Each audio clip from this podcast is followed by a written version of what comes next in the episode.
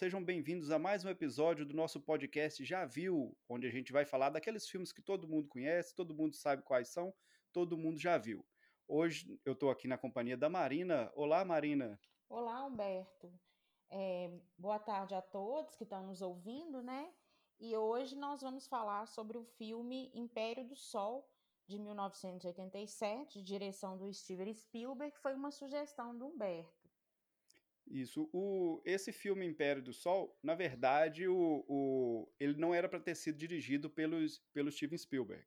Quem ia dirigir, na verdade, originalmente era o David Lean. É, mas é, essas coisas de Hollywood acabou caindo na mão do, do Steven Spielberg e a gente hoje a gente sabe que ele é muito ele tem um interesse muito grande nessas questões da Segunda Guerra. Né? Sobretudo né? é um filme que envolve crianças, né? Sim, e é sim. um filme assim que eu assisti ele agora para a gente poder fazer é, esse episódio. E ele assim, ele é a cara do Spielberg.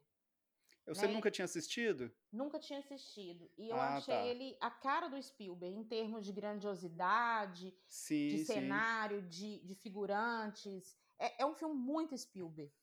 Exatamente. E eu, enquanto eu estava reassistindo hoje, é, eu tive esse mesmo pensamento que o, Spielberg, mesmo nos filmes, talvez com exceção de, de, de A Lista de Schindler, né, que é um Uhum. filme extremamente sério, né? Aham. É, os, todos os, os demais, mesmo os que tratam assuntos mais delicados, ainda tem aquele, aquele, aquela questão de aventura, de, de perda da inocência, da criança, do herói. Sim. Sempre tem esse, esse tom, né? esse, esse toque Aham. dele, assim, que já é característico dele também. Né? É, eu assisti enquanto criança ainda, na época do lançamento, ou pouco depois, é, no VHS, né? E eu lembro que, assim, o, o Jim, personagem principal, virou o herói lá da- das crianças lá do bairro, né? Inclusive, Ah. a gente cantava é, a, a- a música a música que ele, que ele canta em várias ocasiões no filme. A gente cantava, a gente aprendeu a cantar, e ele era o herói da- das crianças lá do bairro, né? É, Eu estava dando uma pesquisada, é, embora a, a bilheteria tenha pagado a, a, né, os custos do filme, ele não foi Sim. um filme muito, é, como é que a gente pode dizer? Não é um grande sucesso de Spielberg, né? É, comercial, não, né? Vamos dizer E assim. é, ele foi indicado a vários Oscars, né, de direção de arte, fotografia, figurino, edição, trilha sonora e som, mas, é, como a gente já tinha falado num programa anterior, o, o Oscar de 1988 era do Último Imperador, né? Sim, sim. Ele Hum. perdeu todos pro Último Imperador. Aham. Que, coincidentemente, também é passado no, no Oriente, né? Na China, É, né? exatamente. Porém, num contexto diferente, né? Mas você tem todo aquele, aquele contexto de, a princípio, a China está sob a dominação inglesa, né? Uhum. Mas no O, mesmo, o no mesmo lugar. interessante que é, esse Império do Sol é considerado o primeiro filme ocidental a conseguir fazer é, filmagens dentro da China, né? Ah, É, apes- apesar de ter sido filmado em Xangai, né? é, mesmo assim é considerado o primeiro filme ocidental que teve autorização e que foi feito lá na China. Então, Uhum. ou seja, o Último Imperador, que tem cenas também é, é, gravadas lá na China, inclu- inclusive cenas mais contundentes, Sim. é, veio logo em seguida, foi feito logo em seguida, né? Ou seja, esse Império do Sol já abriu as portas. Aham. O- você comentou aí sobre o, o Oscar de 88, e eu relevo que a equipe que o, acompanhava o Spielberg nessa época era uma equipe mais errática. Não é a equipe que acompanha ele hoje. Com exceção do John Williams, que faz as músicas de todos os filmes dele, sim. e do Michael Kahn, que faz o- a edição. Né, com muita competência, inclusive. O resto, o restante da equipe, o fotógrafo, direção de arte, o, o figurino, tudo são é- era uma equipe errática.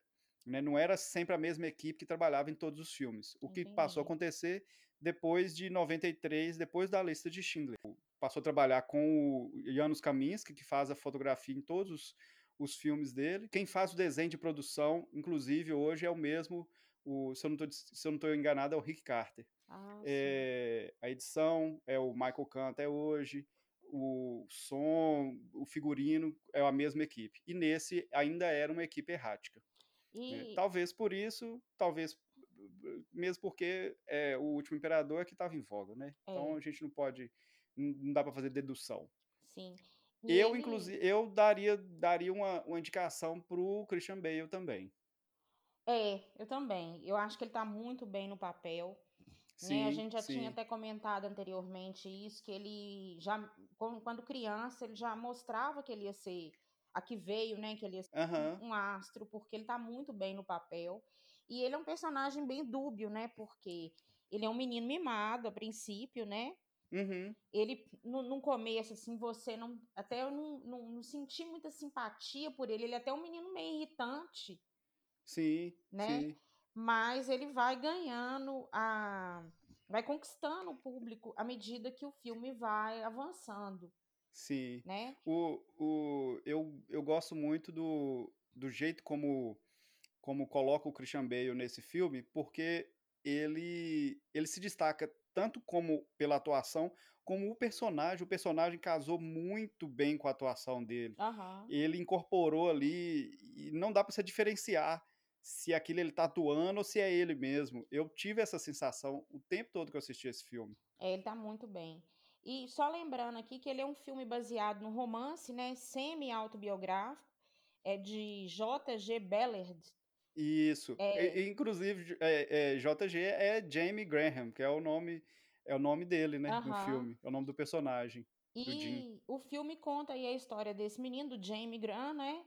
Que é um jovem que ele vive, no, no- ele é inglês, ele vive com a família dele em Xangai, e durante a ocupação japonesa da China, ele acaba se tornando um prisioneiro. Ele eh, se perde da família, Sim, né? sim, Dos durante a, a pais, fuga, e ele exatamente. acaba eh, se tornando um prisioneiro de guerra num, num campo eh, de internamento japonês aí durante a Segunda Guerra Mundial. Um Sim. ponto que eu queria eh, salientar é que a gente tem que, que assistir esse filme, mas tem que ter uma visão clara o seguinte: os britânicos não são aqueles pobres coitados, Sim, né? sim. Porque só para a gente contextualizar aí, é, eles, eles invadem a China no final do século XIX, quando a China perde a guerra do ópio, né? Eles queriam comercializar com os chineses, é, mas não queriam é, disponibilizar uma grande quantidade de dinheiro na compra de produtos que eram muito é, é, solicitados na Europa, que era a porcelana, os artigos de luxo que a China produzia, e por uma diferença cultural, a China não queria comercializar com os ingleses, ela não tinha interesse nos produtos industrializados ingleses. E aí eles descobriram que é, o consumo de ópio era uma coisa que fazia parte da cultura da China. E eles começam a fornecer o ópio para os chineses, né? Uhum. É, nessa época eles já dominavam a Índia também, então a, o ópio era produzido na Índia e eles forneciam esse, esse produto para os chineses. O imperador chinês, percebendo os malefícios que o ópio causava na sociedade, resolveu proibir esse comércio e aí a gente tem a guerra do ópio, que acaba é, com a derrota da China e a ocupação dos ingleses. Inclusive, eles se apoderam de Hong Kong, né, que só é devolvida à China em 1993. Então, a gente tem que, que, que lembrar aí que eles colocam os chineses numa situação de subserviência muito grande, né, de domínio mesmo. Inclusive, é, é, se a gente olhar o mapa daquela época, tinha a, a, a zona de é, estrangeiros, né? Que Aham, eram os, os grandes industriais, as pessoas ricas que moravam nessa zona, que era uma, tinha uma delimitação lá dentro de, de, da China, Aham. né? É, eu não sei em qual cidade, se não sei se é em É Xangai, em Xangai. é, então tinha essa zona delimitada lá, a zona de gente rica, zona dos estrangeiros. É algo, algo, o nome é mais ou menos esse. E Então, é, e a gente não pode é, tentar compará-los também, até é, é, de modo instintivo, com os, os judeus, né? Não é o mesmo peso. Não. Né? Então, tem que ter bastante. Foi bom você ter tocado nesse assunto que a gente tem que ter bastante cuidado com isso. É porque é, um, é. é um povo dominador, né? Sim, sim, e... são, são outras circunstâncias. Sim. Né? E é interessante, uma, uma, parte do filme que eu achei interessante, que eu falo que, que o, o, Jim, o Jamie, né, ele era uma, um menino, uma figura dúbia, que ele, ele não tratava muito bem aqueles funcionários ingleses que moravam na casa dele. Sim. Tanto que quando ele se perde da família, ele retorna para a casa dele, né? E aí quando Sim. ele chega lá, ele tem uma placa falando que agora aquilo ali é propriedade do governo japonês e ele vê a, a governanta é, saqueando os móveis e quando ele vai uhum. questionar, ela dá um tapa nele, aquilo ali é uma vingança. né? Sim, sim, sim. Não, e ele é muito chato. Muito. E, enquanto ele, criança mimada, muito chato, tá uhum. louco. É, é, eu gosto muito desse filme, primeiro que me lembra a, a, minha infância, né? Já que é um, é um filme que eu assisti várias vezes na infância e várias vezes na sessão da tarde e tudo mais. Mas é um filme muito bem fotografado. Sim. É, é boa, tem muitas cenas que você se der pausa assim na tela, dá para fazer até um, um, um, fundo de tela, um wallpaper. Sim. Né? É, tem uma cena, inclusive, que eu achei que eu dou bastante destaque, é quando ele está na festa, na festa fantasia, que ele está vestido de príncipe árabe, né? E ele vai pegar o avião, que aí fica assim, tipo numa, no, no horizonte, assim, ele confrontando um soldado japonês na hora que ele vai uhum. pegar o, o aviãozinho ali, dá um, é um, um destaque tão grande um contraste tão grande entre os, as duas figuras, né? O, o, o Jim vestido de, de príncipe árabe e o soldado com a, uma baioneta na mão. É, e uma outra é. coisa também que eu acho que propositalmente o Spielberg faz é, é, salientar as cores, reforçar as cores vermelha e laranja. Sim, meio, sim. Assim como uma, uma, uma questão da própria China e da, da, dos próprios símbolos da China, uhum. né? Então, isso fica muito claro na fotografia. E é uma, uma fotografia grandiosa, né? É, Sim, ele explora o, o muito aqueles espaços amplos.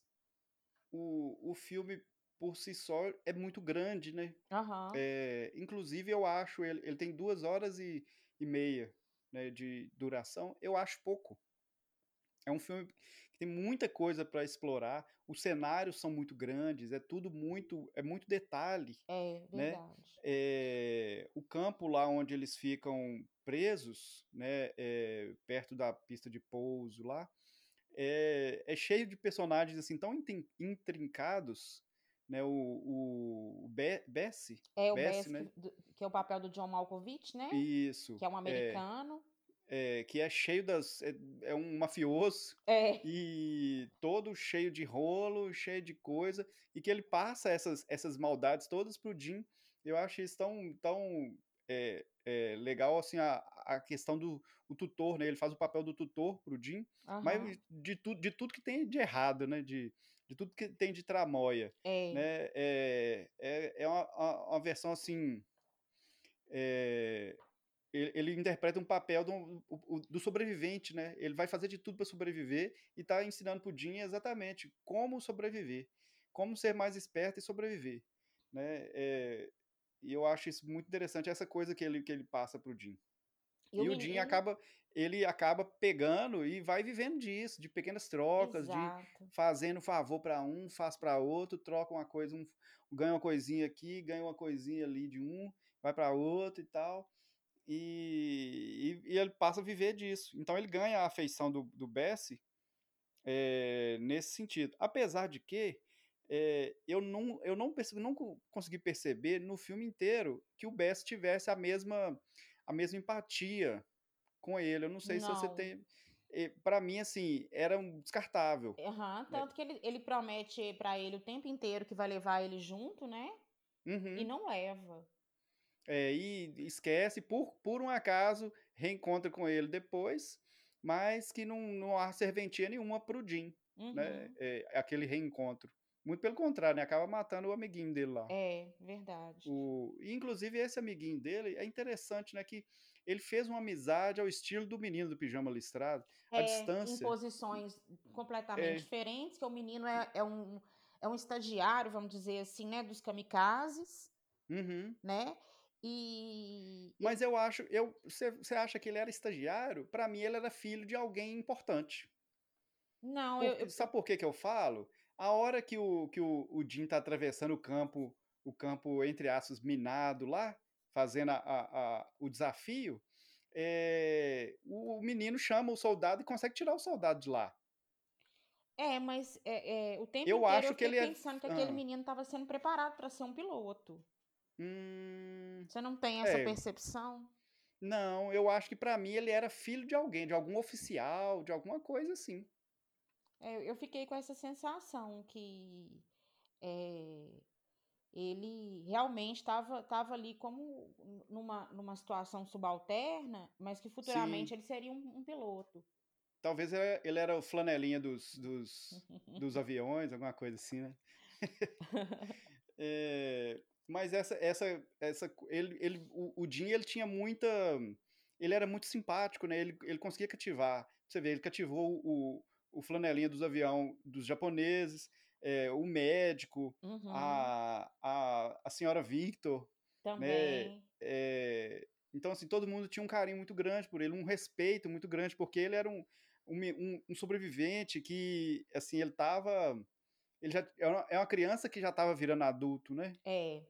Uma criança a... que foi forçada a virar adulto. Exato, isso que eu ia falar. Ele tem uma expertise muito grande, assim, de se adaptar uhum. a, a, a, uma situação tão adversa pelo qual ele estava tá, passando. E uhum. é interessante porque antes ele é um menino totalmente mimado, né? E ele, ele percebe muito rapidamente, né? Ele é um menino muito inteligente. E ele percebe que ele precisa de algumas artimanhas para conseguir sobreviver ali naquele campo. Né? Uhum. Mas tem como você falou, eu acho também que, que o filme, embora seja um filme grande, né, que é, também é uma característica de Spielberg, é um filme que deixou algumas lacunas. Porque a gente tem realmente personagens que poderiam ter sido mais explorados. Sim, né? sim. É esse Bess mesmo, a gente não sabe de onde que ele veio, o que que ele fazia é, antes. É, exatamente. É, para onde que ele foi é, ficou, fica meio no ar. Uhum. Não que isso vá fazer falta, né? Mas seria interessante ter colocado, né? É, até para a gente poder entender mesmo a história desse, desse menino que, que a gente não sabe se ele é piloto ou se ele é filho de alguém, né? Tivesse uma história por trás ali, alguma, alguma coisa além do que, do que o filme mostra, né? Uhum.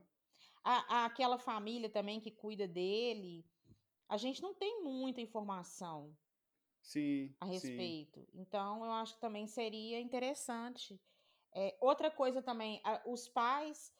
A, a, não sei se você ficou com essa impressão, mas me parece que os pais não sofreram tanto quanto ele. Porque você vê que ah, quando ah, não, eles encontram não. os pais, ele tá, ele tá um menino assim debilitado, com os dentes estragados, e a gente não percebe isso é, na família dele. Não, mas você vê que não foi só na família dele, foi em todas as famílias que estavam lá procurando, tá? Todo mundo muito bem, muito bem vestido, é... É, de chapéu, então... e não então sei o que, maquiagem e tal. Você vê que ela tava com o batom passadinho, beleza, uhum. né? E é, me parece que eles foram para um lugar, assim, totalmente diferente. Ou, ou foram para um lugar neutro, uma zona neutra, alguma coisa assim. Uhum né? É, não ficaram lá, porque eles foram mesmo, eles saíram de Xangai, eles foram para aquela cidade onde o, o pai do Jin tinha uma fábrica, é Show Show. show pois é, mas, assim. mas no, no, eu acho que o filme deveria ter explorado um pouco mais ah, sim, isso que estava acontecendo, sim. os pais em busca dele, porque eu tenho certeza que aquela família não ficou parada.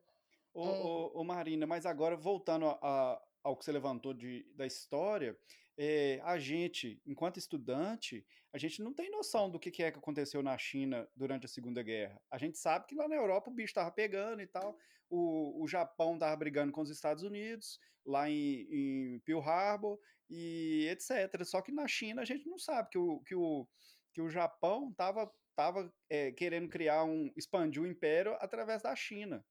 Né? Sim, A gente não mas sabe disso. é, hoje Então, nós não sabemos, né, na nossa geração. Mas eu posso exato. falar como professora de história, com a grande ascensão da China, isso foi, eh, isso foi Ah, revertido de sim, uma certa sim, forma. sim. Que hoje em dia a gente tem que adentrar mais nessas questões.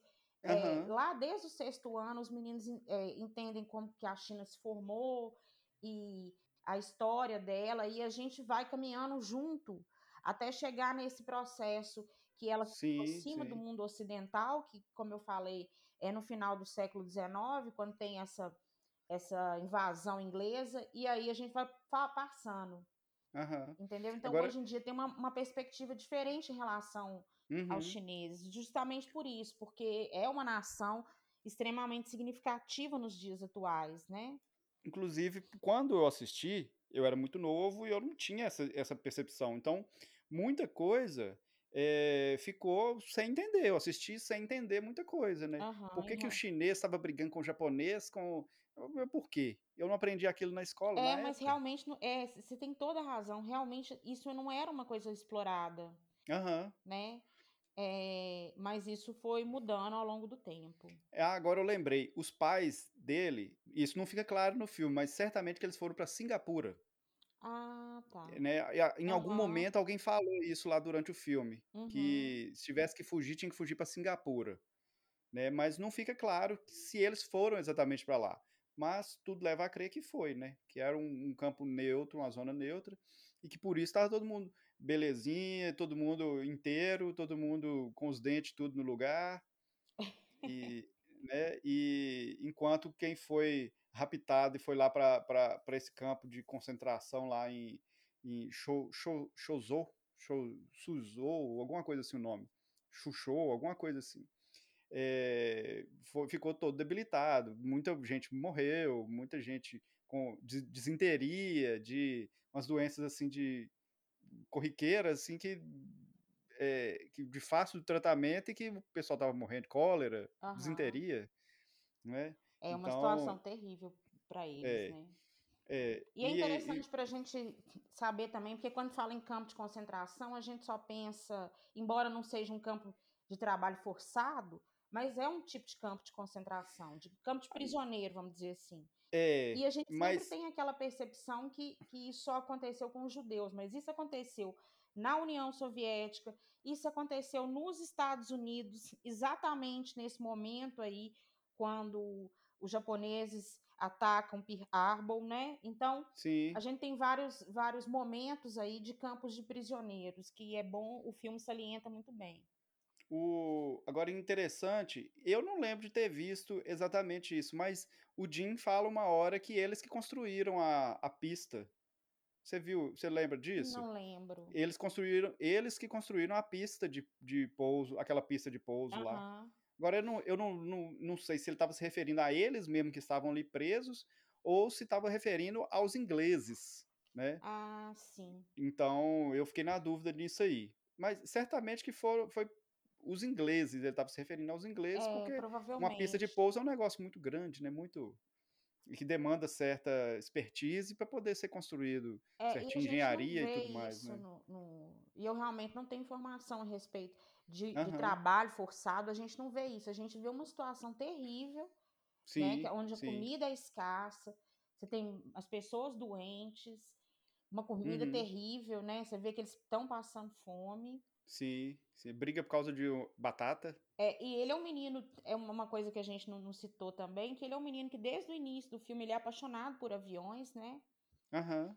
E E, inclusive o avião é o que faz ele se perder do, do, é, do, do- dos pais, né? É o aviãozinho dele lá que faz ele se perder dos pais. E ele fica, ele fica num campo próximo, é, no- no- nesse campo de prisioneiros, próximo a um local, uma pista de, de pouso de aviões, de decolagem dos aviões Aham, japoneses, né?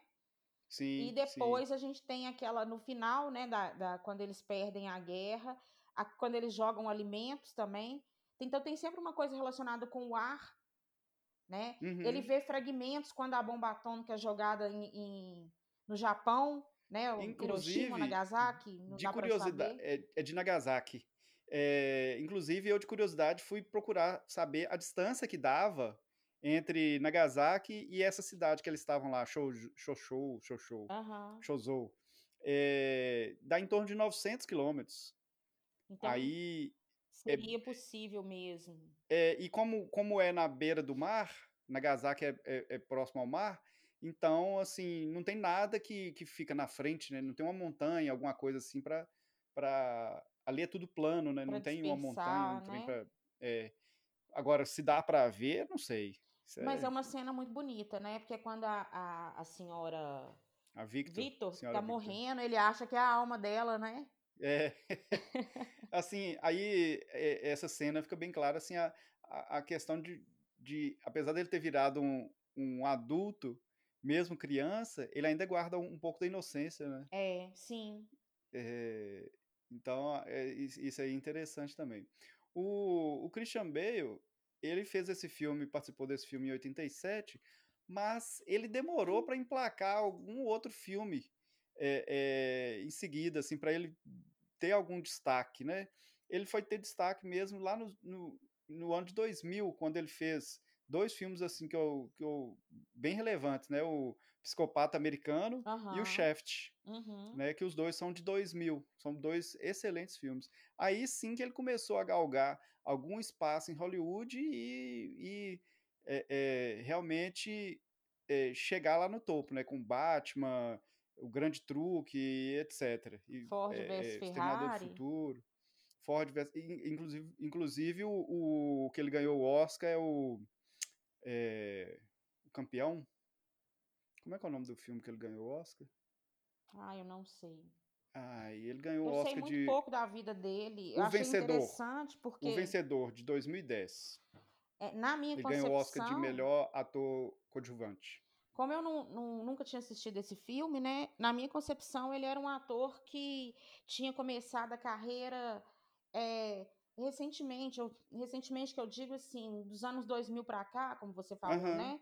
no Sim, filme Psicopata sim. Americano, que, que é muito relevante, mas eu não sabia dessa, dessa né, pelo menos de- dessa participação dele nesse filme que tá tão bem e tudo. Aham. Eu sei pouquíssimo da vida dele, não sei se nesse período de ato aí ele se dedicava a- ao teatro, porque é uma coisa que acontece, né? Sim, Às vezes a gente nem fica sabendo, mas a gente tem atores que de repente eles desaparecem, mas eles estão com peças na Broadway e tal, e eu não sei Aham. nada a respeito dele realmente. É, ele teve alguns pequenos papéis em filmes não tão relevantes, né? É, ele fez um- um- uma dublagem no filme, no desenho Pocahontas do, do- da Disney e só depois no ano, no ano, exatamente no ano de 2000 que ele foi fazer o Psicopata Americano, que aí sim ele veio a, algum, a ter algum destaque. Eu, né? eu particularmente adoro ele no filme Ford vs Ferrari. Eu acho ele fantástico naquele papel. Ah, ficou bem também. No, no, no Vice, o- no Vice, né? Ele tá muito bem também. E na Grande Aposta, no Trapaça e nos, nos- na trilogia do Batman também, Uhum. né?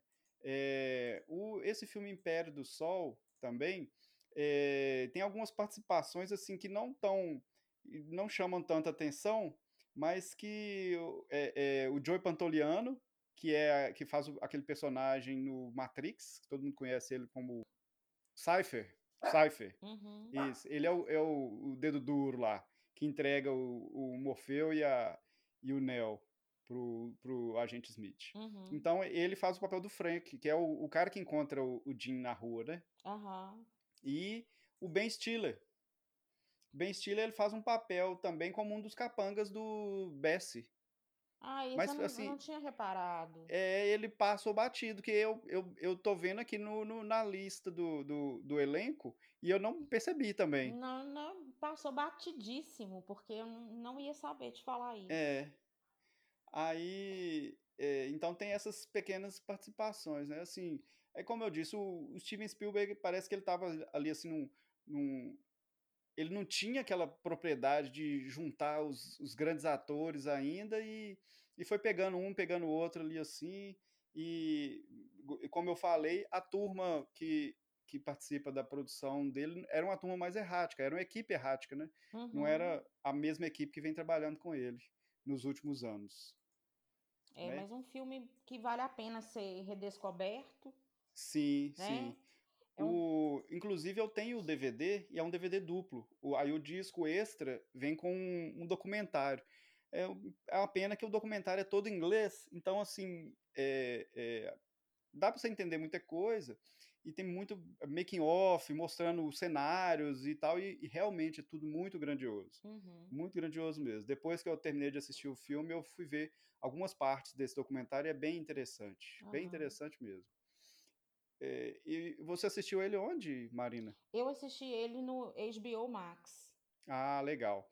Então, pessoal, está disponível no HBO Max para quem é, quiser ver esse grande clássico aí da, da sessão da tarde. É um filme que vale muito a pena, tanto pela, pela, pela interpretação do Christian Bale, como a história em si. O filme é muito legal.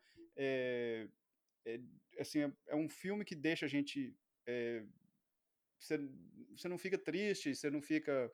é, mesmo sendo uma situação de guerra, não dá aquela sensação de ruim, assim. É um, é um filme que você cresce junto com o É personagem, verdade. né? Então vamos lá pro nosso quadro. Já foi novidade. Extra, extra, read all about it. Extra, extra, read all about it. War is over. Eu queria sugerir o filme Thelma e Louise, de 1991. Ah, legal. Que é um filme com é um filme do, do Ridley Scott, é, que tem no elenco a Gina Davis, a Suzy Sarandon e o Harvey Keitel e Brad E Pitt o também. Brad Pitt também. Para mim é um dos melhores filmes do dire- diretor Ridley Scott e é sem dúvida o maior road movie feminino da história do cinema. Sim. A Susan Sarandon, ela interpreta Louise, uma garçonete que é muito determinada, é senhora de si, e ela tem uma amiga, que é a Thelma, né, que é o papel que é da Dina totalmente Davis. contrário, que é totalmente insegura, né? É totalmente controlada pelo marido. E Aham. juntas elas vão partir para uma viagem despretensiosa de final de semana, até que tudo sai completamente do controle e é, quando a Luiz decide mostrar um mau caráter que cruza o caminho delas, a força de duas mulheres sozinhas na estrada. Então a gente tem nesse filme aventura, suspense, as paisagens idílicas do deserto, né, amizade e autoconhecimento. E, e a gente tem um, um ritmo mu- muito bem humorado, que não respeita códigos, não respeita convenções. Então é um filme que vale a pena e ele está disponível no Telecine Play. Eu hoje vou indicar um, um grande clássico da sessão da tarde também, Time Cop, O Guardião do Tempo. né? Hum. É um filme do diretor Peter Hyams e estrelado pelo Jean-Claude Van Damme, né? pelo ator belga Jean-Claude Van Damme. Que ele, nesse filme ele faz o papel de um, de um agente federal que, é, através de um programa do próprio governo, ele vai é, é, ser policial numa, numa agência de controle do tempo, que ele vai ficar é, é, viajando no tempo para procurar criminosos que se apropriam dessa, dessa tecnologia para poder cometer crimes no passado. Né? Então, aí tem toda aquela questão dos os paradoxos temporais e tudo mais. E, é, e tem o Van Damme, né? Que é, assim, no- nos anos 90 foi o, o, o must, né? O, o- Aham, o- todo, todo, todo, todo, todo verão tinha que ter um filme novo do Van Damme. verdade. É, inclusive, esse é o maior sucesso de bilheteria dele até hoje, é esse Time Cop. É um filme legal, divertido, de uma hora e meia só, e que tem. Os efeitos são muito convincentes, e tem Jean-Claude Van Damme brigando. É como todo filme dele. Né? O, esse filme está disponível no Amazon Prime Video. Ótimo. Então é isso, pessoal. É, espero que vocês tenham gostado e continuem nos acompanhando aí para os nossos, os nossos novos episódios, inclusive lá no Instagram, no arroba. Um grande abraço a todos. Então, pessoal, até a próxima.